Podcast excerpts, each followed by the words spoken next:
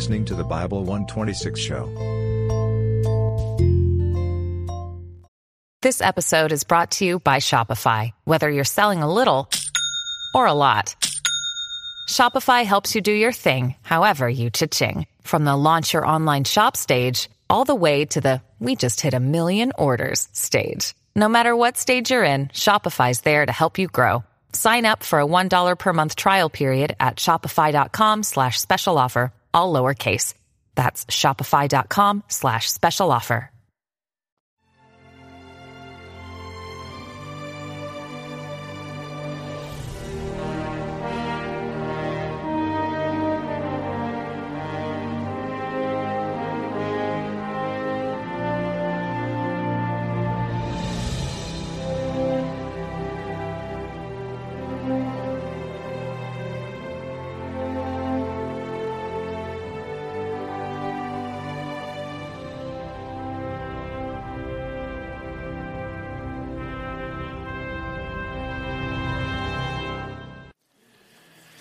Well, we are in our fourth session in our review of the book of Genesis. And uh, if you recognize that in this fourth session, we're still in chapter one and taking a few verses at a time, let me put your mind at ease. We're going very slowly through the six days of creation for some very fundamental reasons. As a person who studied the Bible for more than four decades, I have to tell you that I was startled to realize how fundamental the concept of creation is to this whole issue of the final judgment. We've just done a comprehensive study on hell and heaven and all of that, death, of, death and dying. And I was surprised to realize how fundamental your concepts of the creation are uh, if you have no other knowledge of the ruler of the universe. He holds everyone accountable on the basis of the, we need to understand the creation. It's not just a casual doctrine. So we're going through the six days very casually, and uh, because they each embrace some discoveries scientifically that we, as just aware people, need to be sensitive to. So we're going very, very slowly. To give you a feeling for the entire book, we will be going through the book of Genesis in about 24 sessions in total.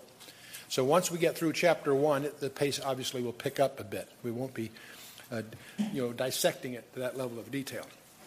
But uh, before we get into the material, uh, you probably have noticed my beads.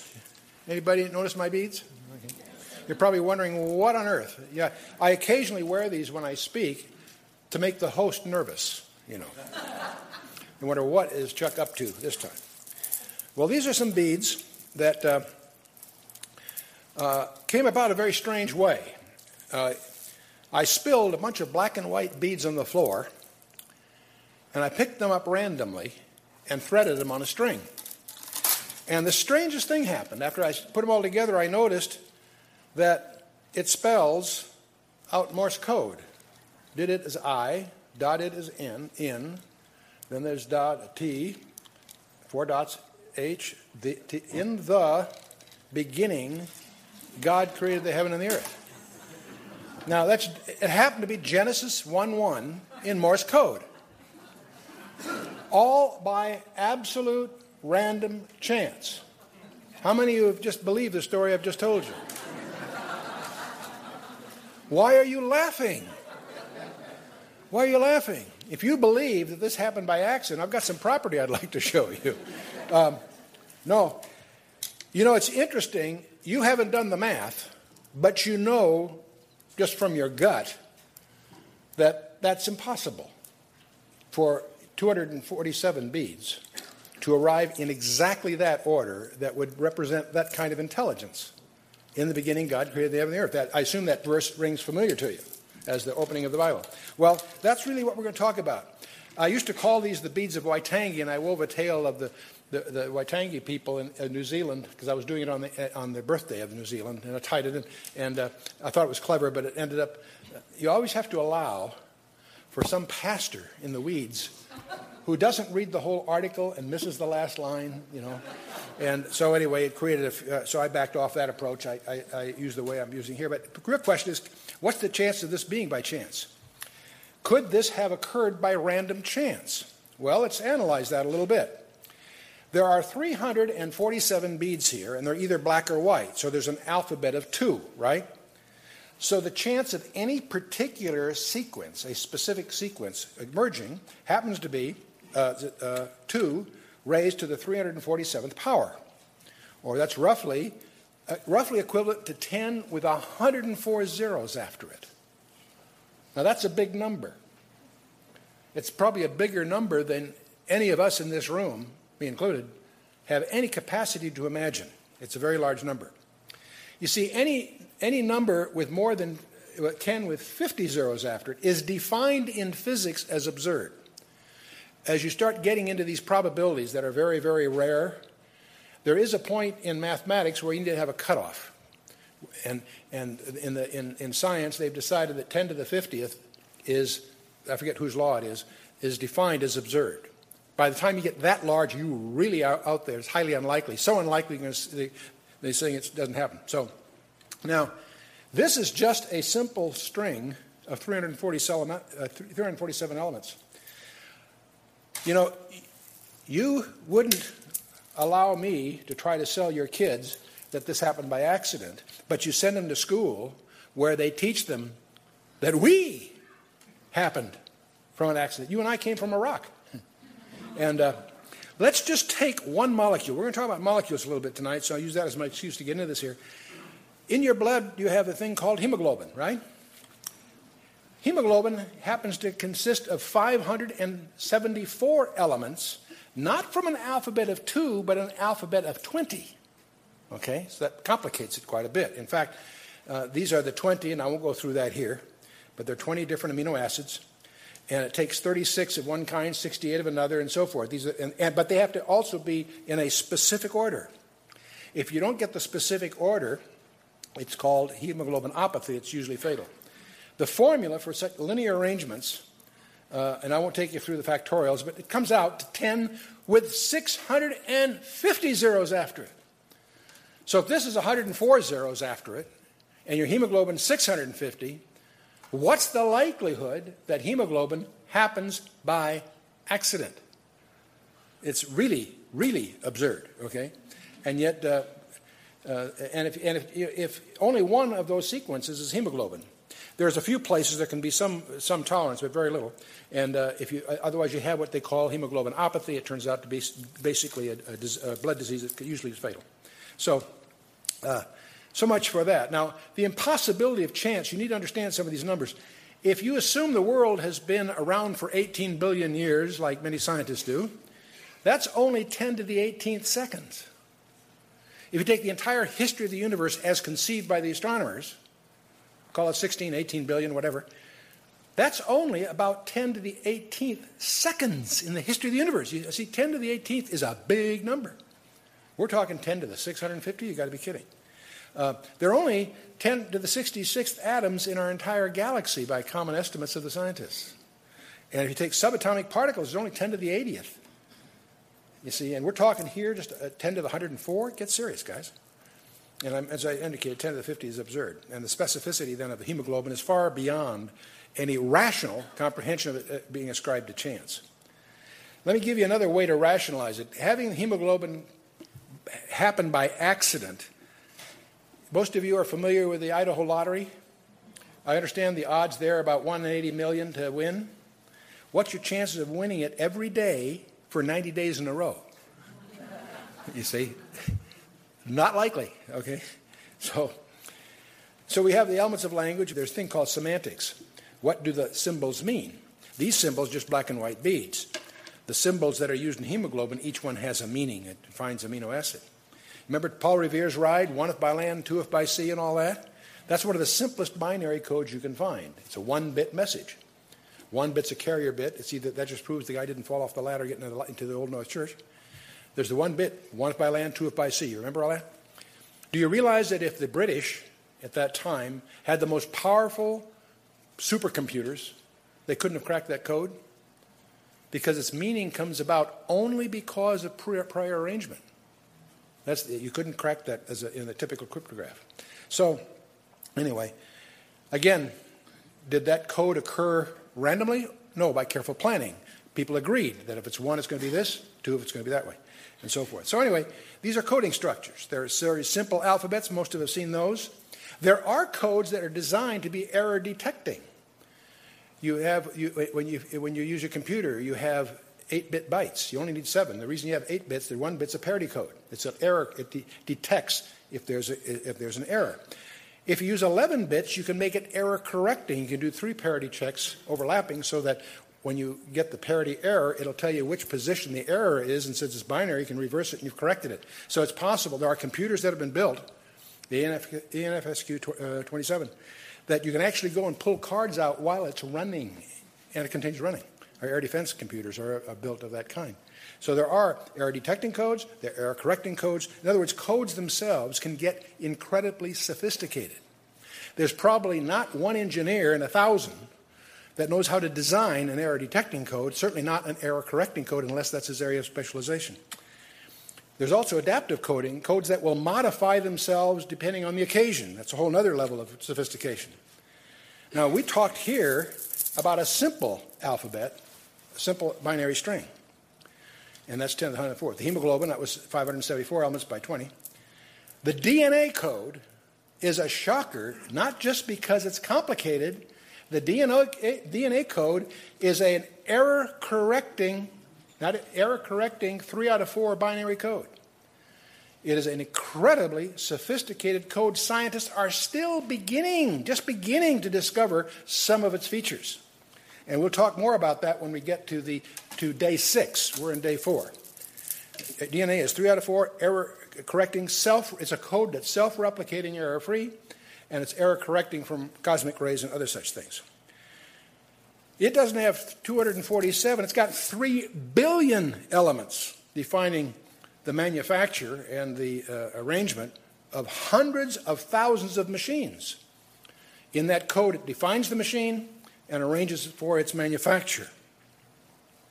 These, it consists of unique assemblies selected from over 200 proteins, not an alphabet of two, but an alphabet of uh, 200, each involving 3,000 atoms in three dimensional configurations. And they're all defined from an original, original alphabet of 20. So, what's the probability of that happening by chance? No way. No way.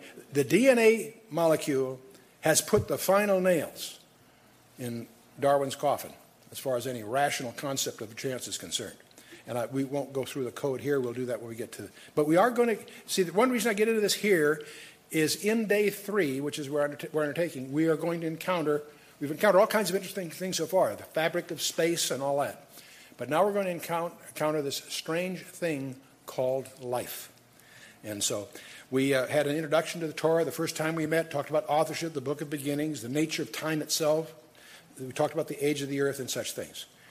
And then in day one, we talked about the possibility, the conjecture, that there may have been a gap between verses 1 and 2. We talked about the origin of Satan, because Satan has fallen by the time we get to the uh, chapter 3 of Genesis. Where did he fall? When were the angels created? The angels were created before the earth, because they sing, Job tells us, when the earth was created. So they're very early. Well, when did Satan fall? No one knows. It's a mystery, but we talked about that. We also ran into light, the first quote of God, let the light be, and we talked about the bizarre discoveries they're making about light itself. And then the last time we met, we, we talked about the fabric of space. That space is, the vacuum of space has all kinds of surprising physical properties, not the least of which a cubic centimeter of empty space cooled to absolute zero has more energy in it than 100 million suns. And that sounds bizarre. The whole concept of zero point, uh, uh, zero point energy is a a shocking concept coming out of physics. We talked about the nature of space, we talked about the Big Bang models, and that sort of thing. But now we get to the third day, and uh, we're going to in- encounter the land and the seas and life and vegetation. So we'll talk a little bit about the origin of life, and uh, we'll talk about uh, thermodynamics a little bit, molecular chemistry, and we'll introduce you, if you haven't ever exposed, been exposed to it, what scientists call the anthropic principle. So let's. We started this session uh, originally with Genesis chapter one, verse one. In the beginning, God created the heaven and the earth. And if you understand that verse and accept it, everything else in the Bible will fall into place. You, uh, but you start there.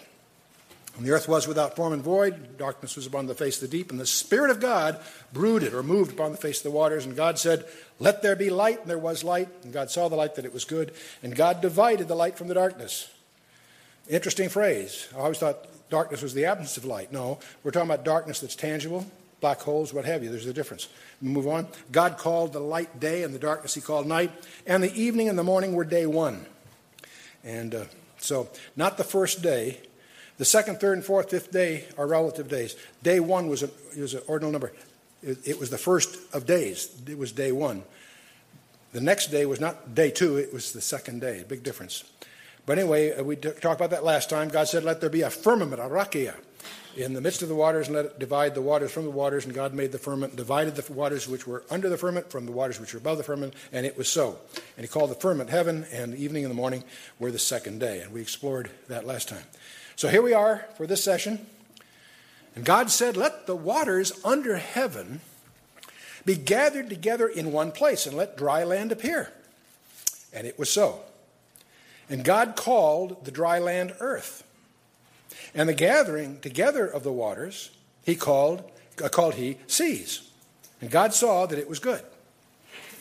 And God said, Let the earth bring forth grass, the herb yielding seed, and the fruit tree yielding fruit after his kind, whose seed is in itself upon the earth. And it was so. And the earth brought forth grass, and herb yielding seed after his kind, and the tree yielding fruit, whose seed was in itself after his kind. And God saw that it was good. And the evening and the morning were the third day. So that's our task before us. We have the land, the seas, and vegetation, or life itself, beginning here. And exciting stuff. We need to talk briefly. We have in the past, we'll touch on it as we go through. There are two basic laws in the universe that we need to understand because they certainly help us. One is they're both the laws of thermodynamics. There's actually three, but we'll just deal with two of them. The first law, the conservation of matter and energy. Matter and energy can be exchanged one with another. That's what the E equals mc squared thing of Einstein is. Tells you how much energy you get for how much mass. But the point is, matter and energy cannot be created nor destroyed. In all the operations we see, matter and energy cannot be come from nowhere. It has to come from somewhere, and uh, you, uh, it can't. But it can't be created or destroyed. Another way uh, uh putting that is uh, uh, you you can't win. so it's in the scripture too. I won't go through all that here. It'll be in your notes. Second law of entropy, and that's probably the, for you and I probably the more important one, the entropy law. All processes involve a loss. In thermodynamic terms, there's always heat flows from hot from, from the hotter body to the colder body. But in doing so, some of it is lost to the ambient. And when the ambient is all uniform, no more work can be done. It's as if the whole universe has been wound up like a clock and it's winding down. And uh, so we call the ambient entropy in thermodynamic terms. In an information sense, it's randomness. It's interesting that the laws of entropy apply not just to thermodynamics, but they apply throughout all fields of, all fields of science except one. There's only one field of science in which the scientists close their eyes and pretend that the entropy laws aren't there. And that's the field of biology. And uh, well, uh, they, they, they don't recognize that you can't create information. Information has to be added externally. And uh, we'll talk a little bit about that as we go here. But uh, conservation of matter and energy is in the scripture. Genesis 2, verses 2 and 3. On the seventh day, God ended his work. It's from that point on that most scientists that understand Scripture believe the laws are frozen, they're firm. From that point on, nothing is. Up till then, God is creating. But from that point on, He makes things, shapes things, but everything that was needed is, is in place. Hebrews 4 3 4 says, The works were finished from the foundation of the world. His works were finished at that point, in the physical sense. All things that are uh, therein, you preserve them all. God keeps them that way. The second law Paul refers to in Romans 8 as the bondage of decay. And uh, you notice the scripture in Psalm 103 says, they, sh- they shall perish and grow old as a garment, meaning the heavens. The earth shall grow old like a garment, Isaiah 51 6. Heaven and earth shall pass away. Th- these things that we think of as, as eternal physically are not. They'll pass away. They have, a, they have an end point. Maybe billions of years, whatever, but it's, there is an end point. But I have an example that I thought I would share with you. Um, I brought with me a, a, an experiment that we'll per, uh, perform here. This is a jar of peanut butter. I stopped by the market on the way here, and uh, I thought it would be instructive because what we have here is a, an open thermodynamic system. There's some material inside that you can see because it's through the, through the glass, and energy can enter and leave this container. In fact, light can too. That's incidental to our purpose. Now, if we understand the teachings of modern, quote unquote, biology, life can be, can be created from matter plus energy. Well, we have here some matter. In fact, I've got a handicap because the matter in here happens to be organic matter. It's not inert, it's organic. Okay. Also, we, we've added energy to this. Now, what I want to do, if I believe what they teach us in school, not very often maybe, but occasionally, if I have matter plus energy, there may be new life inside. So when I get home from the market, of course, I take off the top and it's sealed. It's sealed to keep information out. I'll explain that in a minute. And if I open this up very carefully,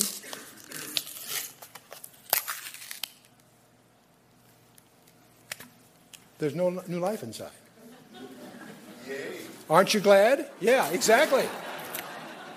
now, you say, Chuck, what are you getting at? Obviously, you're relieved when you take the top off and there's no new life inside. The only way there would be new life inside is if a spore or a contaminant got in there. It takes some information to be added to it. And now, every I used to use baby food, but the women got upset with me when I did it. Um, an empirical test. They would teach us that life is when you have matter plus energy. That equation in your children's textbooks is incorrect. That's not true. You see, that's not a correct equation. Life comes when you have matter plus energy plus a third aspect called information. It can be in the form of a germ, it can be in the form of a spore, it can be in the form of some additional external contaminant that might cause something that then could multiply and what have you. All cells in the entire universe come from a previous cell. Nowhere do we see any of them made, they derive by being split. And a very, very profound thing. There's something about life that is not in any of the chemical equations. And that's what's beginning to be introduced here in uh, the, this session. The food industry that you and I depend on conducts over a billion experiments each year. They've been doing that for over a hundred years, and they rely on the fact that evolution is not just unlikely, it's impossible. It's impossible if they take care to make sure that no information gets in the container. So the theory of evolution is not only illogical, it's disprovable every time you go to the store, every time you buy a product, and every time you're relieved to discover it's not got new life inside, you're relieved, you're grateful. So I want you to remember that next time you go to the store, okay? If we make an entropy pro- profile of the universe, I've got, ran- I've got randomness, entropy, maximum entropy at the bottom of this chart, minimum going top, and, and, and um, or putting uh, entropy being like chaos, and minimum entry is, is order. And obviously, in day and, and Erev and Boker came to mean later evening and morning, for some reasons we explained in the earlier sessions. It, Erev is really where you begin to you, you, you have disorder. You can't perce- lack of perception, and that that's what happens in evening as the shadows extend. You can't see as clearly. Boker means orderly, it's discernible, and that later became meaning morning. So that's why we have this peculiar description. Evening and morning were the first day. It later meant evening and morning, but we have Erev and Boker being steps from going from, from disorder towards a step towards order, if you will. And that was day one. And then we, Erev and Boker made day two. And now we're in Erev Boker in day three. Now it's interesting, we're, in, we're, gonna, we're counting the seas and water. It's kind of interesting if you go through the history of hydrology, and I won't go into detail here, but obviously in the 1500s, Galileo was famous for his telescope. He also was one of the first to make a crude thermometer. And Torricelli, his, his uh, secretary, made a barometer. We talked about that last time. And uh, that's where he began to sense such things as atmospheric pressure and altitude studies. Robert Boyle in 1660 uh, developed what we call now Boyle's Law. He, he developed the relationship between volume and pressure of a gas. A few years later, Robert Hooke developed an anemometer which could measure wind. Um, in 1700, uh, uh, Perrault and, Murray, and uh, Adama uh, Perriot um, uh, uh, perceived and described the water cycle on the earth. I want you to notice that year, it was 1700. 1714, uh, Gabriel Daniel Fahrenheit measured the boiling and freezing points of water. That's where we get the our temperature scale, the Fahrenheit scale comes from that. In 1802, John Baptiste Lamarck started classifying clouds. In 1806, Beaufort developed the wind scale. And so about 1812, Tchaikovsky's overture of 1812 time period, if I can use that, uh, it was the first weather map. So that's a rough flavor of hydrology. It's interesting, though, 1700, they began to realize that there is a water cycle. Well, Solomon tells you all that in the text. In Ecclesiastes 1:65, he asks a very interesting question. The wind goeth toward the uh, south and turneth about unto the north. It whirleth about continually, and the wind returneth again unto its circuits. So the wind follows circuits. That's an interesting insight, Solomon. But then he has all the rivers run into the sea, yet the sea is not full. Well, that's an interesting thing. Have you ever think about that? All the rivers go into the sea, but the sea doesn't get full; it stays there. Why? Because unto the place whence the rivers come, thither they return again. And he elaborates that the book of Job talks about this, Job 36. He maketh small the drops of water, they pour down rain according to the vapor thereof, which clouds do drop and distill upon man abundantly. Put those together, you have the water cycle. It took them till 1700 to codify. But uh, it's astonishing to discover how the Bible, incidental to its purpose, anticipates scientific discoveries. The water cycle we've just gone through the jet stream is described in Ecclesiastes 1. The whole concept of evaporation we've just talked about, it also talked about in Amos 9 6. The source of river water. Fresh water springs in the sea, Job talks about in Job 38. Did you know that there's fresh water springs in the ocean? Many people don't know that. But one that uh, fascinates me is in Psalm 8 and in Isaiah 43, it speaks of pathways in the sea. Now, most of us read those passages and treat them as po- poetry and don't stumble over them. But there's a guy that was fascinated by that. There's a guy by the name of Matthew Fontaine Maury. And he was fascinated with this phrase that there's paths in the seas in both Psalm 8 and Isaiah 43. So he was born in 1806 in Virginia. And uh, in 1825, he resolved to chase this down. And the way he did it was he joined the Navy as a midshipman. And uh, in 1842, he was put in charge of the depot of charts and instruments. And he started organizing the collection information of all the ships that were sailing. And he collected this data, and then he published maps in 1848 of all the main wind fields of the Earth. And uh, he is recognized around the world as the father of oceanography. And when you march at the Naval Academy from Bancroft Hall, which is the dormitories, down Stribling Walk to the academic group, the center building of the academic group is, you know, Maury Hall. And uh, Matthew Fontaine Maury. So as a naval chemist, I had to work that in. But it's interesting because he was a Bible reading guy, found something in the Bible that puzzled him, and it altered his life. That became his career. And he founded the, the area of oceanography. There are many stories like this. It's interesting that there is a science quiz. And I'm not going to give it to you, God is. If you read the book of Job, you know that Job goes through a real ordeal. And the real ordeal wasn't just the loss of his wealth and the loss of his family and the loss of his health. The real ordeal was the friends he dragged along. If you got friends like that, you don't need enemies. And most of the book of Job is this dialogue as these guys talk about why is Job sitting on this ash heap so forlorn. Well, finally, near the end of the book, the last four chapters of the book are the fun part of the book. Because God finally says, enough's enough, and He steps in. And He starts asking them questions. And uh, there are 77 questions in the final four chapters of the book of Job. And he, uh, science's mandate, by the way, in the scripture comes from Genesis 1, verse 28, where Adam is told to subdue the earth. And science is supposed to pursue and find truth. And it used to There used to be scientists that were God fearing, Bible literate people. Modern scientists are totally illiterate of the Bible, have no grasp of what it's about, and furthermore, committed not to truth, but to, to developing an explanation that denies God. It has to be totally mechanistic. And if you try to do more than that, you get fired. The, landscape's littered uh, with careers that have cracked up on that one. It should have been, science should have been the great testimony to the majesty and the glory of God. Instead, it's become a device for ignoring and rejecting Him and preying on the uninformed. And uh, so, as we go through these questions, many of them people can't even answer today. And uh, it's, a, it's really a shame that the founding fathers of science, uh, guys like Newton, Boyle, Pascal, all these guys were God fearing, but the modern ones are, are uh, the humanists. And Christians, by their indifference, have allowed them to, to uh, uh, take over. They've acquiesced to the satanic takeover of our primary priesthood in our culture. But let's take a look at some of the things that God asked. We're just going to look through Job 38 quickly. The Lord answered Job out of the whirlwind. Interesting place to call from. He says, Who is this that darketh counsel by words without knowledge? Gird up now thy loins like a man, for I will demand of thee, and answer thou me. Now, I like that. Stand up and be counted. Stand up like a man. And uh, where wast thou when I laid the foundations of the earth? Declare if thou hast understanding.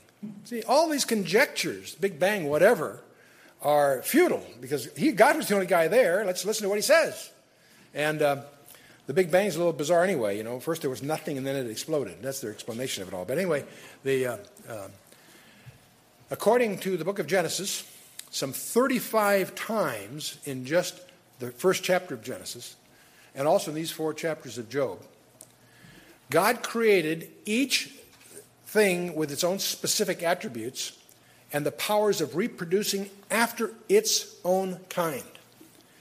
And they're digitally defined. One reason we have these definitions we now understand is that they're defined by digital codes in the molecules, not analog digital codes.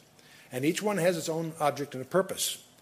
And God holds us accountable not to know the particle physics, but to understand that He did, and it's, it's a testimony to Him. He goes on, Who laid the measures thereof, if thou knowest? Who hath stretched the line upon it, whereupon the foundations thereof are fastened? Who laid the cornerstone thereof? When the morning stars sang together and all the sons of God shouted for joy. The angels were there and shouted for joy at the creation. So they were created, but earlier. Interesting. And uh, the uh, so and you know, we're, we're going we're gonna turn now to the most prominent features of the planet, the, the seas. Seas cover three quarters of the surface. And who shut up the sea with doors when it brake forth, as if it had issued out of the womb?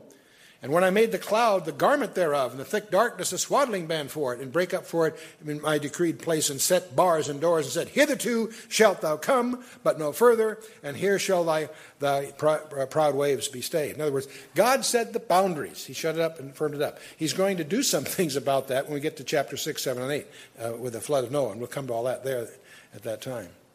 But God continues, Hast thou commanded the morning since thy days, or caused the day spring to know his place, that it might take hold of the ends of the earth, and that the wicked might be shaken out of it? It has turned as clay to the seal, and they stand as a garment. And from the wicked their light is withholden, and the high arm shall be broken. It's interesting in verse 12 there, the precession of the earth causes the sun to shine in a different place each morning according to the seasons. And if it was any different, we wouldn't have life on this earth. I'll come to that in a little bit. God continues, Hast thou entered into the springs of the sea? Hast thou walked in the search of the depth? Have the gates of death been opened unto thee? Hast thou seen the doors of the shadow of death? Hast thou perceived the breadth of the earth? Declare if thou knowest all. Where is the way where light dwelleth? And as for darkness, where is the place thereof? It's uh, the springs of the sea, by the way, back there, imply, the, the language imply, implies fresh water. And many people don't realize there's fresh water in the oceans. There's no way that someone in Palestine would know that their only exposure is the Mediterranean. That doesn't really, they wouldn't have exposure to that kind of actual uh, empiricism unless they traveled a, lot further. And, uh, and, of course, death is still a mystery to us. Uh, science has not made a, de- there, a dent in uh, understanding death, and according to the scriptures, they never will. And, uh, and so, do you have you to perceive the breath of the earth? This is the one we have some answers to thanks to satellites. We can measure the earth today. It's a little, that's, that's one we've got cornered probably. He goes on, thou sh- that thou shouldest take it to the bound thereof, that thou shouldest know the paths to the house thereof. Knowest thou it because thou wast, thou wast then born? Or because the number of thy days is great? Hast thou entered into the treasures of the snow? What on earth is that about? We'll look at that briefly. And hast thou seen the treasures of the hail, which I have reserved against the time of trouble, against the day of battle and war? Boy, um, now verse 23 may be a, a reference to the uh, eschatological use of hail, as we see. Uh, we saw it in Joshua chapter 10, the long day of Joshua, and uh, all through the, a lot of passages speak of the end times, speak of the hailstones. It's kind of interesting to realize how God works. What was the punishment for blasphemy? Stoning. Stoning. What happens to the earth because of its blasphemy? 97 pound, 97 pound hailstones pound the earth in the book of Revelation. So, the, so God is, is consistent in his, his, the idioms that he uses. But this, there's some physics yet to be discovered, I think, in the treasures of the snow. We'll look at that a little bit. God continues here, by what way is the light parted which scattereth the east wind upon the earth? How is light diffracted? There's a whole issue here. Why are the stars red shifted? Is another way of asking the same question. And uh, so, who hath divided a watercourse for the overflowing of waters, or a way for the lightning of thunder, or caused it to rain upon the earth where no man is, on the wilderness where therein there, there is no man? To satisfy the desolate and waste ground, and to cause the bud of the tender herb to spring forth? Hath the rain a father, or who hath begotten the drops of dew? Out of whose womb came the ice and the hoary frost of heaven? Who hath, generate, who hath gendered it? The waters are hid as with a stone, and the face of the deep is frozen. You know, there's a lot of interesting questions hidden in all of these things. Why is there beauty in the desert? Why is there? Why is there beauty in the depths of the sea? We go down with cameras so, so deep in the ocean that it's black, it's dark. We turn the lights on and it's colorful. No one can see it, there's no light there to please God. Why are flowers beautiful? They're not functional, bees are colorblind. Think about that. And uh, now, ice is going to disobey some physical laws in a very peculiar way, and we'll explore that here in a little bit. Then he goes on, he says, Canst thou, challenging Job, canst thou bind the sweet influences of the Pleiades or loose the bands of Orion? Now, most of you that have a little astronomy background know if you look up at the night sky, there's a group of seven, well, actually, there's more, but there's seven conspicuous stars called the Pleiades, the seven sisters, right? How many knew that? Okay. There's also a constellation, Orion. We sometimes call him the Irishman. That's, we're just kidding. Um, the, how, many, how many know about the constellation of Orion? You're familiar with it? I think most of you realize that those apparent pictures in the sky are just apparent pictures because the stars that make them up, some can be very close and some can be millions and millions of miles away. They just happen to look like a group. They're not really a group. Do you follow me? You understand what I'm saying? There are two constellations in the sky that are gravitationally linked. The seven, the, the constellation of Pleiades, those seven stars have a gravitational involvement with each other. And the constellation of Orion is the other constellation that is gravitationally close enough that they're a, they are a group. They are the only two constellations in the night sky that are gravita- grav- you know, gravitationally linked. Now, there are not many astronomers that know that. A friend of mine explained it to me. But it startled me because how did Job know, or the writer of this know? Where God challenges, Canst thou bind the sweet influences of Pleiades or the loose the bands? Can you loose the bands of Orion? No, they're gravitationally linked. The others aren't. Whoever composed this had an insight into astronomy that's beyond the knowledge of most astronomers today who, wouldn't, who are not aware of that. But the next one is also, Canst thou bring forth the Mazzaroth? That's the Hebrew term for what we would call the zodiac. Can you bring forth the zodiac in a season or guide Arcturus with his sons? We'll talk about this next time because that's when we're going to get into all this stuff at the next day. Knowest thou the ordinance of heaven? Canst thou set the dominion thereof in the earth? Canst thou lift up thy voice to the clouds that the abundance of waters may cover thee? Canst thou send lightnings that where they, they may go and say to thee, Here we are? Who hath put wisdom in the inward parts, or who hath given understanding of the heart? This whole issue of lightning falls, in the, falls under the story of chaos theory. And why lightning goes a certain way is, is, is one of the most advanced theories of mathematics. And here, interesting, it's, it's echoed here. Who can number the clouds in his wisdom? Who can stay the bottles of heaven when the dust groweth into hardness and the clouds cleave fast together? Wilt thou hunt the prey for the lion? He goes on now and he'll talk about, for the rest of this chapter and the next one, about his care of the animals. And he goes through a lot of that and he finally talks about dinosaurs in, in, in, at the end of it. The illusions that we have seen in this include, as I mentioned, the rotation of the earth is in there, verses 12 through 15, the springs and pathways of the sea, the breadth of the earth, the travel of light, the dividing of light, the source of rain and ice, the universal nature of the physical laws, and electrical communications. All of these are in those verses we've just skimmed, through. Now, hydro- hydrological cycle, we talked about that. The evaporation, circulation, precipitation, that's in Job 28. How do the clouds stay aloft? Job asks. The air, the air and wind have weight. See, water weighs more than air, so how can it be supported? And then we have the space time mass of the universe. He stretches out the north over empty space. He hangs the earth on nothing, he says in Job 26. The morning stars sing at the foundation of the earth. All, there's a lot about the creation tucked away in the poetry of the scripture, too. But I want to focus now on the water molecule. We talked about that before, but I want to ask you the question why does ice float? It shouldn't. Everything we know, almost everything we know, when it gets colder, it contracts. When it, when it gets warm, it expands. That's why bridges, you know, have a little slot because when the bridge gets big, they have to have room to, to, to you know, you've seen that. So, so we talked last about the model of the atom. We have a hydrogen, uh, uh, uh, you know, an atom that has a, a, nucleus and an electron going around it. This is obviously not to scale. Why? Because the atom is about 10 to the minus 8 centimeters. The nucleus is 10 to the minus 13th. In other words, the difference between the nucleus and the radius of that thing is 100,000 units. So you see, if you have a, if you make the nucleus the size of a pinhead, the, the electron is spinning about a football field away. You, get, you understand what I'm saying? If you take the atom in, in, in cubical terms, oops, I pushed the wrong buttons here. 10 to the fifth, uh, 10 to the fifth power in three dimensions, 10 to the fifth times 10 to the fifth times 10 to the fifth, is 10 to the 15th. So if I say, is this, is this, is this podium solid? I'm lying to you. It's electrical, it feels like it's solid, it's electrical simulation. There's more empty space than there's matter here by a factor of 10 to the 15th. The ratio of matter to space in this podium is about the same as one second is to 16 billion years. So you and I are living in an electrical simulation, strangely enough. But H2O, I think most of us recognize as two hydrogen atoms that were that uh, combined with oxygen. We're familiar with that. Carbon atom is a little more complicated, got double rings and, and so forth, and it, it, the, the, it, forms the basic molecule of, of, biological things. We talked last time about plasma and, uh, uh, and how these are the four states of matter. Remember, plasma, gas, liquid, solid, so forth. As as the entropy gets pulled out of it.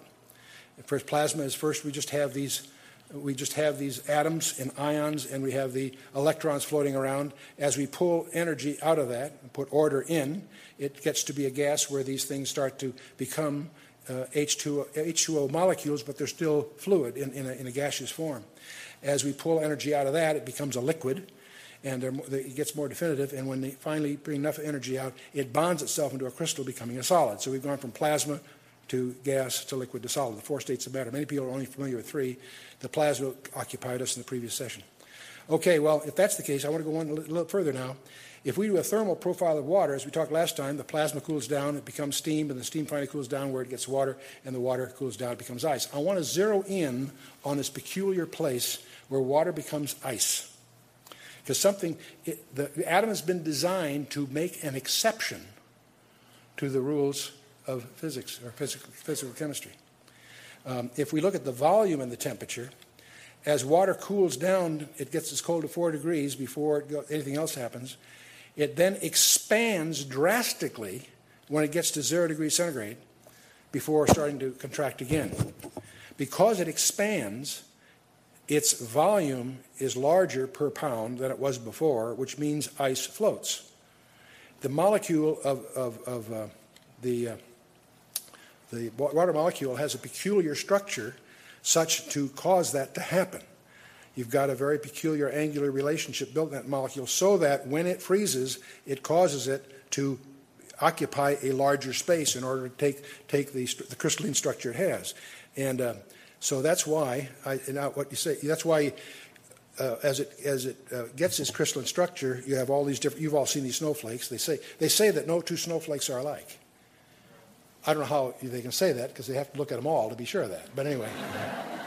but we've all seen pictures of this. They all build around the basic, it's all replications, if you will, of this basic molecular unit.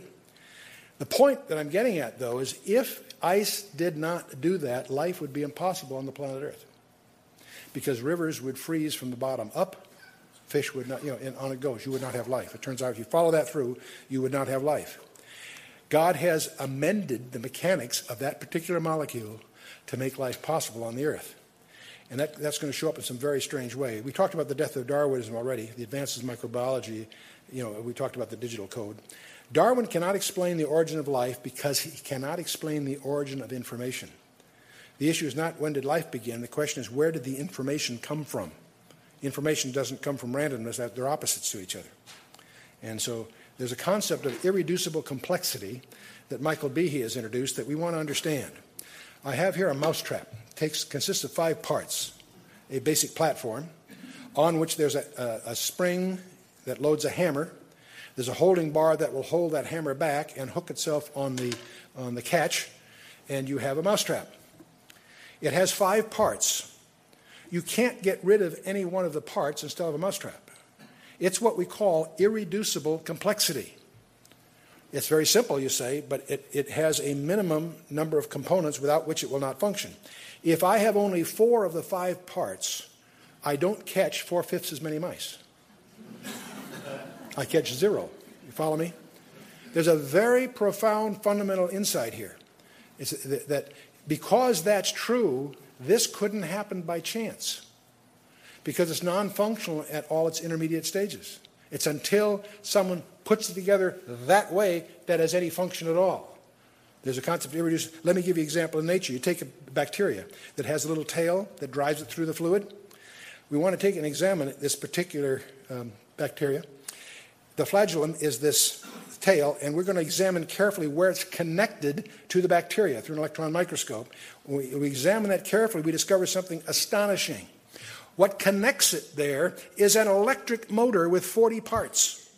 Any one of those 40 parts missing, it doesn't work. And it's, it's got, it's got C rings and L rings and P rings, and I won't go through the whole thing. You get the, quickly get the glimpse that this is a complicated piece of engineering. And here's the, the functional description of it, how it operates from the, you know, it's an electric motor. Most of us, uh, you, you know, okay, so so we have a map of physical reality we're going to pursue during this study. The human body is where we're going to end up. There's organs. The organs are made up of tissues. Tissues are made up of cells. Cells are basically made up of molecular robots. The robots are built from an atomic structure, the atomic structure from subatomic particles. And the subatomic particles have no locality. You cut them in half, they no longer are local, they're everywhere in the universe. Very bizarre discovery about non locality of these subatomic. We talked about the last three things last time. This time we're going to talk briefly about cells and these molecular robots, just briefly.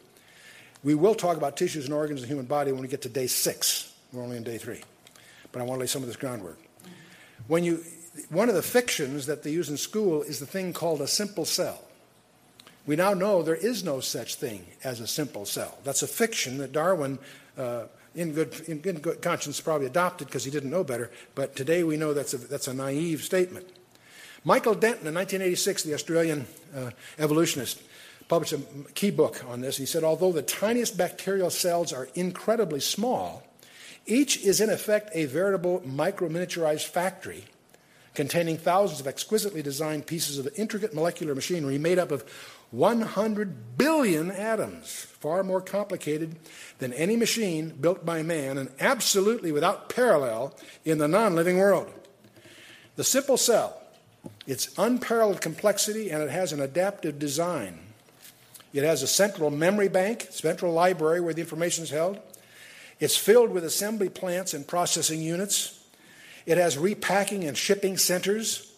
It has robot machines in the form of protein molecules that typically consist of about 3,000 atoms in three dimensional configurations. And there are hundreds of thousands of different types, specific types of these things. It also has an elaborate communication system with quality control procedures and repair mechanisms. It even can muster armies to attack um, invaders.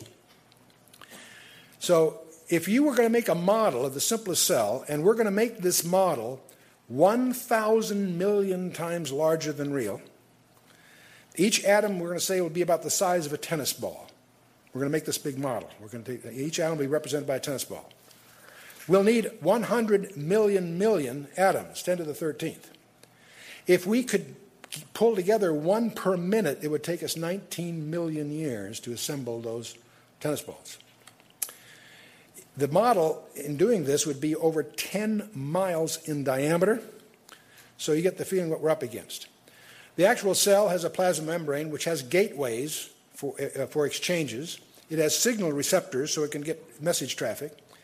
There's a cytoplasm, which is a fancy word for when we don't know what it's made of. we have a nucleus, which is the information center, and that's where the master library is that everybody else will consult. Inside there is the nucleus, which is the automated factories, and that's where they do the product manufacturing. Then you've got these power plants, which provide the energy for the city to work. It's like a miniature city. And then you have the Golgi apparatus, which processes packages, handles the shipping, and prepares for export. And then you have all these little vesicles which storage, transport, do trash disposal. They all have functions. This is a veritable city. Now, uh, we have robot machines, hundreds of thousands of different types, artificial languages and decoding systems. We have memory banks for information storage. We have elegant control systems for regulating the automated assembly of the components. We have prefab and modular construction going on. And we have error, fail-safe, and proofreading devices for quality control. We have devices go around and check to make sure it's right. If it's not, it rejects it. Now, let me give you an example. I was at Ford Motor Company. I was an executive at Ford for uh, uh, six years. And one of the proud facilities of the Ford Motor Company in Dearborn is the River Rouge plant. It's very famous for lots of reasons. It happens to be the largest integrated manufacturing plant in the world. You have raw limestone, iron ore, and coal go in one end. In the plant, they make their own steel, they make their own paint, their own glass. They have automated plant, uh, part of the plant that makes the engines. anyway, the raw material goes in one end, and new cars drive out the other end. And uh, it uh, and it builds these. You know, it's also interesting to watch because they're building a mix. You know, have different kinds of cars and different colors all on the same line. It's all been. It's incredibly. Uh, uh, very complicated plant. I think there's 97 miles of railroad in the plant. Huge facility. It's worth the tour if you're there. In fact, you, it's broken down about two or three tours. You always want to see the assembly plant. You have a choice of either seeing the, the automated engine plant or the steel mill. The engine plant always takes you, but, but there's nothing to see. There's nobody there. It's, all automated, it's an automated engine plant. Um, but the uh, reason I mention this, once you've seen that, I can make the statement that the simplest cell is more complicated than the River Rouge plant at the Ford Motor Company. And that sort of gets it across if you have any feeling for that sort of thing. The cell is unequaled in any factory on the planet Earth. It's cap- and all, after having said all that, it's capable of replicating its entire structure in a matter of a few hours. When the time comes, there's a, there's a choreography that takes place where it will duplicate itself in a matter of hours. There's no way. If you had a million employees, you could do that to the Rouge plant. And, and uh, all cells derive from other cells. That's very important. Any fishermen out here? I want you to take this challenge. I want you to imagine that you had two strands of monofilament fishing lines 125 miles long, and you're going to roll all this up and store it inside of a basketball. Okay? But here's the rub you want to set this up so you can unzip it, copy it, and restore it on spools at three times the speed of an airplane propeller without tangling. Set aside all the coding and all the intellectualese about the DNA. Just let's talk about the physics of it.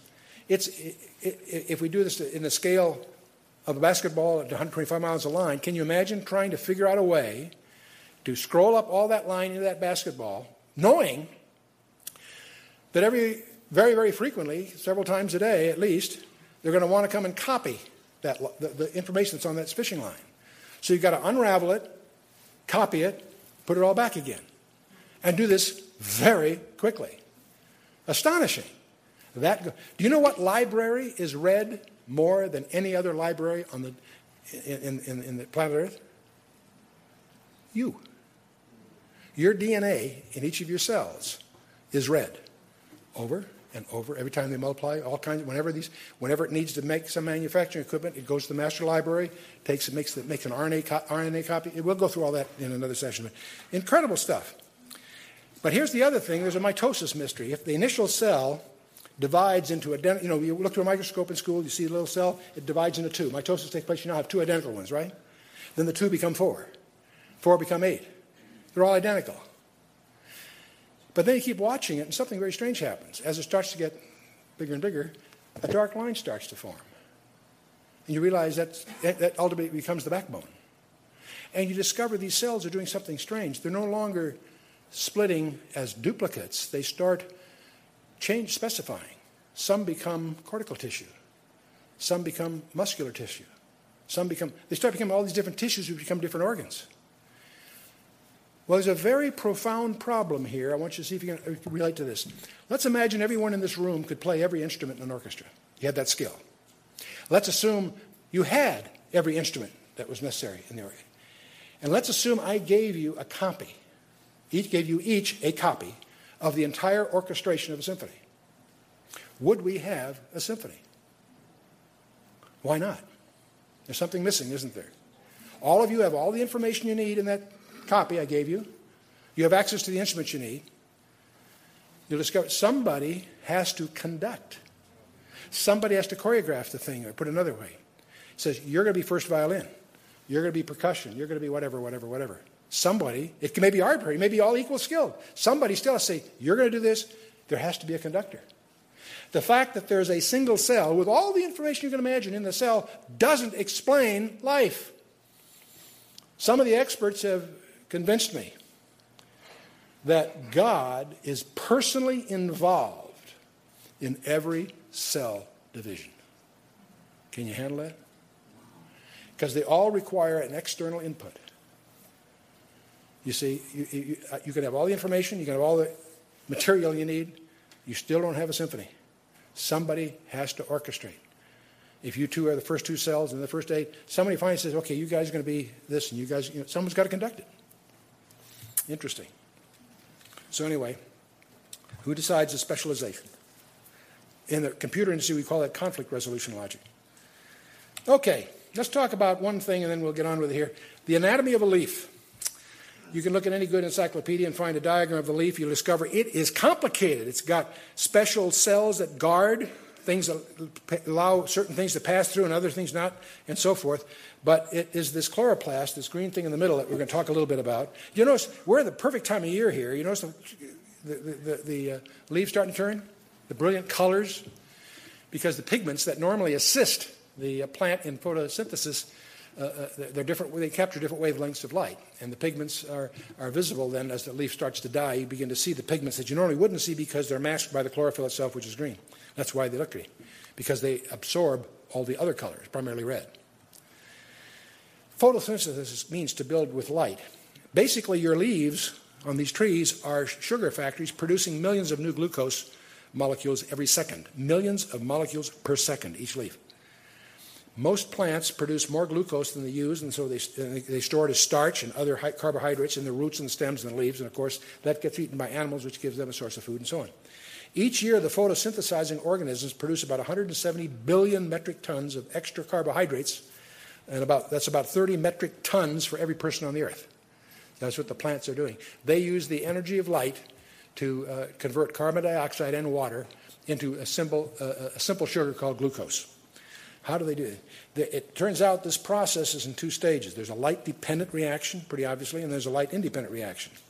The chloroplast traps the light energy, converts it to chemical energy, and contain, uh, then it contained in two types of molecules. And I won't try to pronounce these long names. Uh, NADPH we'll call the one, and ATP the other one. And uh, then there's another, once that process generates those two chemical sources of energy, then the NADPH provides the hydrogen atoms that help make up the glucose. The ADP provides the energy for all this, and the reactions need to synthesize the glucose. Light energy boosts, what happens, the light energy boosts the electrons in the chlorophyll to boost up in and out of their orbits. And as it does so, that acts like a row of pinballs. One passes that energy to the next, uh, and that all happens in, a, in millionths of a second. The light dependent reaction, I'll call photosynthesis, uh, uh, uh photo system one, we'll call it, those pigments capture the light that is uh, in the frequency of 700 nanometers. That's roughly, that's a red, that's a particular frequency in the red. And that's why they call that particular kind of chlorophyll P700. Um, it uh, is, uh, uh, and it's called that because it absorbs a very particular frequency in, in, of red. And uh, the electrons that are then released are get passed down one to the other until they finally cr- uh, create NADP, a, a, a um, how, how I can do this without getting in all the detail. Basically, um, it, uh, um, the energy is going to be in a form that it can then make the thing thereafter because it'll pick up a hydrogen ion and make the NADPH, which we'll need in a minute. Meanwhile, the electrons have been depleted doing all this, so they need to be replaced. So there's another photo system, I'll call it photosystem 2, that has a form of chlorophyll that uh, focuses on different frequency of light, 680 nanometers, and as it does the same thing, it passes its extra electrons to the P700. But along the way, it, it takes the ADP that's around, picks up a uh, phosphor atom, and c- gets the ADP. This whole process generates two things these two chemicals that are needed in the next system. And that's the light dependent reaction. And it's a whole other system. If we, we take the water that's there, and the water will break down into ions, hydrogen ions and oxygen ions, the hydrogen of the water will provide the hydrogen for the one up there, the NADPH. The oxygen is uh, going to go off into the atmosphere. It's extra. It's and uh, now we get to the light independent reaction, sometimes called the dark cycle. It's named called the Calvin cycle after Melvin Calvin, who first discovered it. But the NADP, the two chemicals that were thus made, um, get mixed with uh, uh, a CO2 and RUDP. They take uh, six of the CO2 molecules, six of the others, they mix with a number of enzymes, a fairly complex process, but what comes out of it is glucose, C6H12O6, and there's five RUDP left over, so it, it returns. And as long as there's CO2, this thing will continue to produce sugar, CO2 uh, and water, of course. Water coming from the roots or even from the air, and the CO2, of course, from the air. Now, and that finally leads to the, one of the simplest sugars, the uh, C6H12O6. Uh, now, the point I want to get to, uh, without getting into all the technology per se, the kind I want to get. Uh, first of all, it's a two-stage process that could not happen by chance, because either one, incomplete, causes it not to work at all. It's again an irreducible complexity concept. But there's something else to understand here. The plants, of course, give off as a byproduct here not only the sugar but the O2, oxygen, right? The animals need the O2 and the sugar. See, all our food stuff originates here. We may eat the animal, but that's because he's eating the vegetable. You with me? The animals give off CO2, which the plants can't survive without. So we have something very interesting here. You have the plants that need the CO2 that give off the oxygen. You have the animals that need the oxygen give off the CO2. You take away either one, they die. Ultimately. Now, you say if all the animals died, it'd be a long time before the plants did. Yes, but it would eventually because they won't have the O2. They'll use up, I mean, they won't have any of the CO2. There's no CO2 given off by this. You follow me? So it's interesting. You can ask which came first, the plants or the animals? The plants did because they happen in day three. The animals aren't coming till the day after tomorrow, okay? All right. But I want to acquaint you with something that's very fundamental and very important. It's something that the unbelieving scientists call the anthropic principle. It's a label. What, is it, what do they mean by that? It's at least the appearance that the universe was designed for man. Now you'll say, well, that's obvious. Of course it was. No, wait a minute, because the Bible says so. Wait, let's step back a minute. The universe itself bears evidence that it's been tuned specifically for you and me. What do I mean by that? If we try to construct a mathematical model of everything we believe that we know about the universe, we discover there are hundreds of delicate ratios that, if altered in the slightest, make life impossible. Not two or three, hundreds. And some of these are so delicately that one part in a hundred thousand changes, and it, life doesn't happen. And that's what they call the. In fact, uh, uh, 10 to the minus, x minus, 10 to the uh, minus 55. That's really small. Paul Davies, who's an internationally known, brilliant uh, writer, atheist, scientist, he even says that it seems as though somebody has fine tuned nature's number to make the universe. The impression of design is overwhelming. No kidding, Dick Tracy. But the point is, he's not a Christian, but he is acknowledging, maybe reluctantly, he's acknowledging that it sure looks like the universe is. Anyone that denies design is being irrational. That's really what, in effect, he's saying. Let's t- t- talk about a few of these. There are four forces in nature. Gravity, we know what gravity is. Electromagnetic force, the strong, there's two nuclear forces, what they call the strong one and the weak one. Gravity, of course, we know what that causes an apple to fall to the ground. It keeps our feet on the floor. It also binds together our solar system. We'll talk about that next time. It keeps the Earth and the planets in their orbits, in other words. It prevents the stars from exploding, among other things, and it guides the galaxies in their motion. That's what gravity is all about. The electromagnetic force, that includes light, radio waves, and all these things, it holds the atom together it determines the, orbit, the structure of the orbits of the electrons, which of course determine molecules. Therefore, it governs the laws of chemistry. It also forms X rays, radio waves, light, or all forms of electromagnetic force. It can overcome the gravity on the Earth, and uh, it can dominate other forces down to the size of the nucleus of an atom. When you get down to an atom, things change. There's a strong nuclear force that binds the protons, and the neutrons together in the nucleus of the atom. There's a balance between the strong force and the electromagnetic forces that limit a nucleus to about 100 protons. You can't get any bigger ones than that. It just turns out it won't happen because of the balance between those two forces. So the ratio of those, those two forces determine, in effect, the periodic table for us. And uh, the energy released is substantially greater than the electromagnetic. If you can release, release this energy, it's much bigger than electromagnetic. That's what we call an atomic bomb. It also causes stars to shine, which are essential for life, interestingly enough. The weak nuclear force is the small. It governs the atomic instability and radioactivity. It causes disintegration of the heavier nuclei. It can create heat as the decay of react, uh, radioactive elements in the Earth's core and so forth, uh, or in a nuclear power plant. And then you have, so let's start talking about some of these ratios. Gravitational coupling. If the gravitational coupling was stronger, stars more massive than our sun by 1.4 times, they would burn too rapidly and too inconstantly to maintain life supporting conditions on any surrounding planets. If it was any weaker, all stars would have less than 0.8 times the mass of the sun, and there'd be no heavy elements in the universe. Electromagnetic coupling. If it was weaker, the molecules for life would cease to exist. If it was stronger, the molecules for life would cease to exist. It's at an exact point that causes these molecules to be possible. Somebody had to balance it.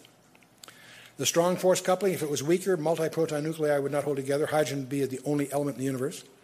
If it was slightly stronger, nuclear particles would tend to bond together more frequently and more firmly. Hydrogen would be rare in the universe, and the supply of various life essential elements heavier than iron would be insufficient. What about the weak force coupling? If it was larger, there'd be no helium, no heavy elements.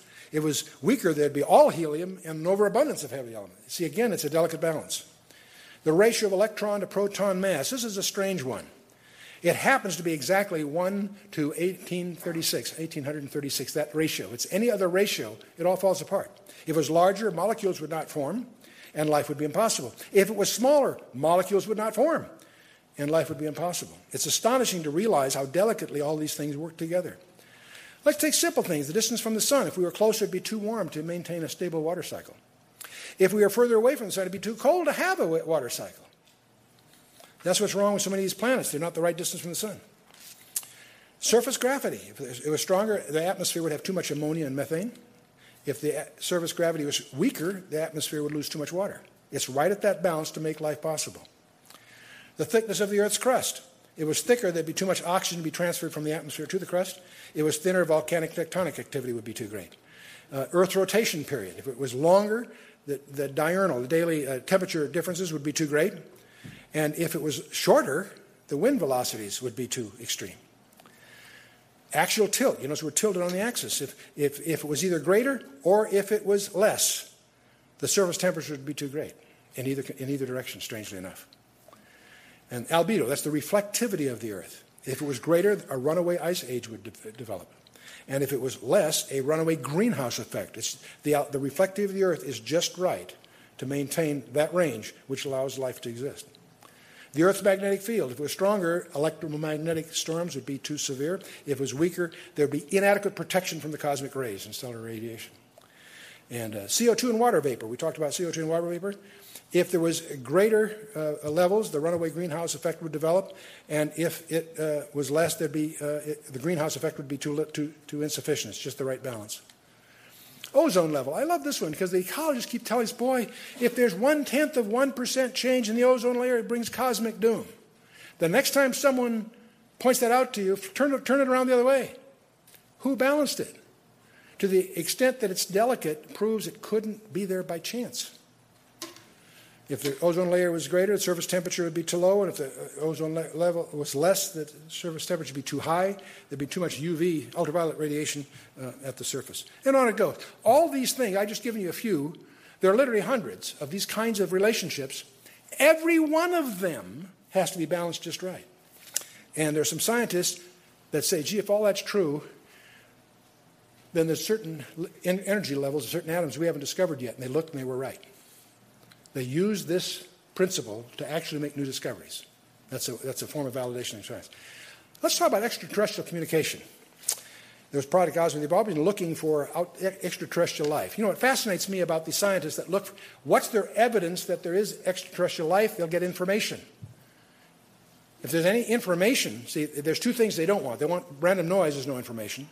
Or if there's periodic information, that's like a sine wave, well, that could be from a natural cause, like a pendulum or something. But what they need is something that's not random and not periodic, something in between. That's why prime numbers are always used as an example and so forth in the stories. The uh, Communication for Extraterrestrial uh, Intelligence had a, uh, had a meeting at the National Academy of Science in Raton, Russia. 84 of the world's top scientists met, and they discussed, they were trying to determine what's the probability of life in the universe. And uh, uh, they used what they call the Green Bank formula, if the number, if you take, if you take the number of civilizations they expect in the galaxy, would be the product of these numbers: the rate of star formation, how, how fast do stars form, what fraction of those have planets, how many of those planets have life-capable ecology, how many of those actually have life then, and what fraction of the life-intelligent beings then develop out of that and get to a level of communication and what's the mean lifetime of technological. If you take that product, you'd come up. It turns out what it's useful, the reason this form is useful, it allows you to focus on the various stages that you need to look at. Because the kinds of people that are experts on the rate of star formation aren't the kind of people that would have these other skills. So they shared all these things, and I'll, I'll give you the short version of this. They, as they analyze this, they continue. They don't realize it, I don't think, because I read the papers. You can buy them; they're published, um, translated and published. The, uh, they, in effect, are as they express their frustrations here, they put the nails in the coffin of life happening by accident. They acknowledge reluctantly that life is unique and a miracle. Because you go through all these estimates, even making very gracious estimates, you still come out with next to zero at the end. Very, very, very pessimistic conference from the point of view of extraterrestrial intelligence. Very fascinating papers to read. Uh, much of what we, what we learn, what, the progress of science, is how, what, what their speculations are in each one of these sectors. And uh, so, anyway, for what it's worth.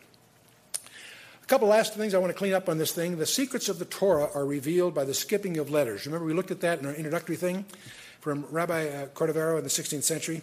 I want to show you, we looked at some equidistant letter sequences before. Just let me show you one that is kind of fun. Remember, an equidistant letter sequence is when you have a message that contained in it is a secret message by taking every nth letter, every fourth letter, whatever. In this little example, um, we take every fourth letter, and it says, uh, it's, just, it's just a little message. It says, um, read the code.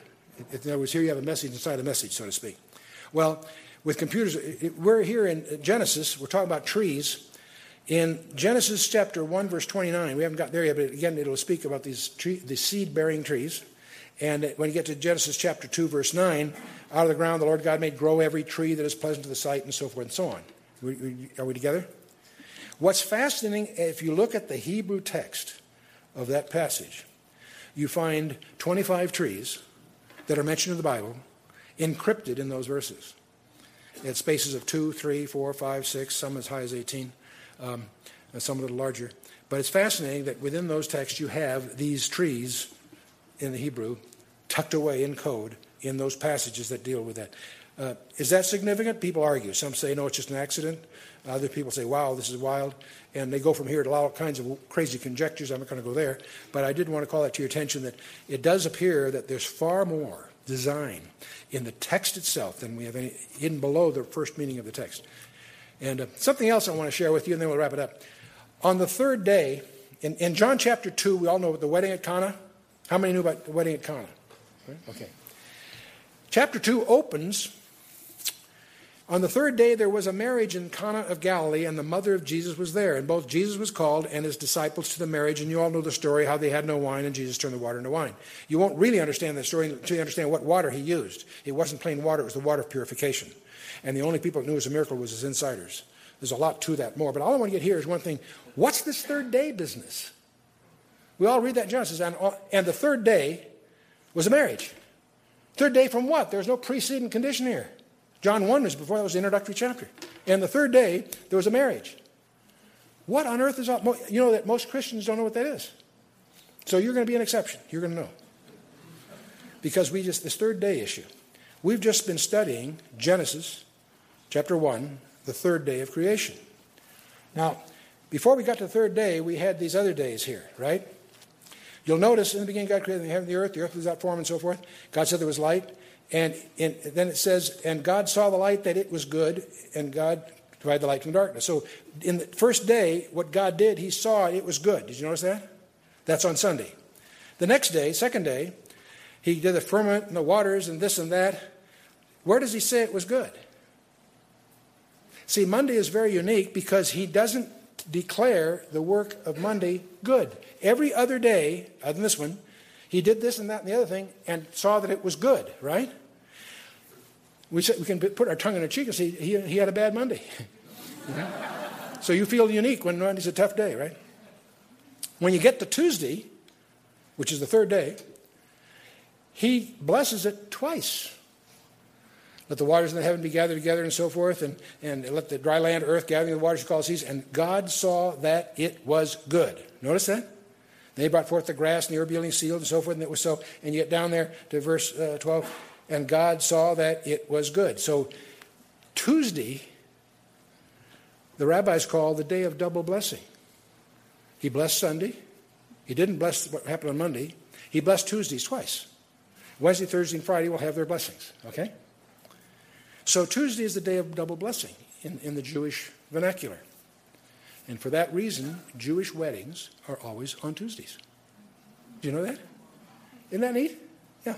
So that, and of course, some prophecy extremists say that obviously the rapture also will be on a Tuesday. Now, what's the logic? No logic, it's just a conjecture. Um, but so the Tuesday is the day of double blessing. And uh, so uh, you're probably wondering why do we have our Bible studies on Tuesday? For lots of other reasons too, but, but see, it was good, it was good. But uh, it's the day of double blessing. And so I hope, I hope Tuesday will be for you a day of double blessing. Just to see where we're going, we've had the introduction to Torah. We took day one, the second day, the Big Bang models and the, and the quantum physics stuff. Today we talked about the origin of life, and molecular chemistry in a modest way. Next time, we're going to talk about the nebular hypothesis. Where did the planets come from? And everything you've been taught is wrong, even from a scientific point of view. They did not come out of the sun. They couldn't possibly have. I'll explain why and we'll talk about the signs in the heavens. Did you know the, the stars are positioned there to carry a message? The heavens declare the glory of God. Oh, really? How? By through telescopes? Yes, but there's another way that'll surprise you. And we're also going to discover what God calls the, the appointed times. They often say a Jew's catechism is his calendar. And we're going to see how that calendar ties to the fourth day. And then, of course, we'll go to fish and fowl, and we'll talk about, we'll really nail the fallacy of evolution and all that foolishness. And we'll talk about um, animals and man in uh, day six. Uh, and uh, the DNA, we'll get into that a little bit there, and the architecture of man.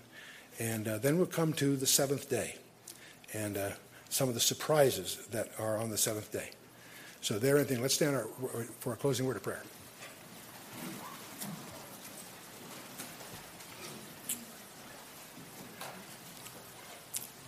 Well, Father, we stand in awe as we get just even the slightest glimpse of your handiwork to understand the incredible intricacies that you've balanced to make life possible.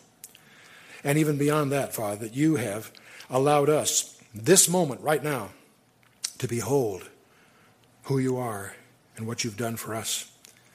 As we begin to realize that even far eclipsing your handiwork in the creation is your handiwork in the redemption. Oh, Father, we thank you for what you have done. Help us, Father, to understand who you are as we just bow in awe before you and ask you to just forgive us our sins of ingratitude, our sins of presumption. Help us to understand who you are and what you would have of us in these days. We thank you for your word.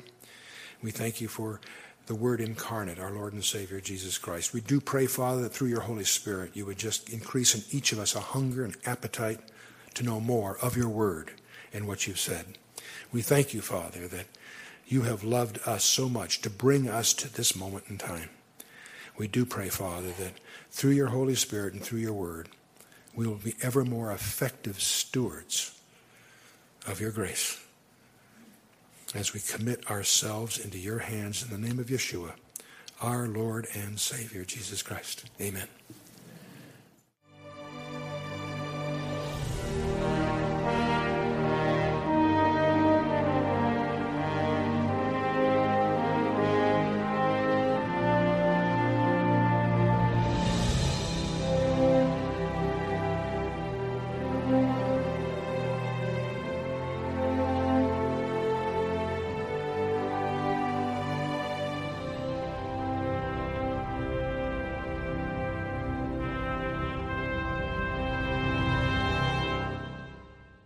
For a deeper look at the most recent scientific evidence in support of a universe created by an intelligent designer, I recommend both of these outstanding video documentaries by Illustra Media Unlocking the Mystery of Life and The Privileged Planet.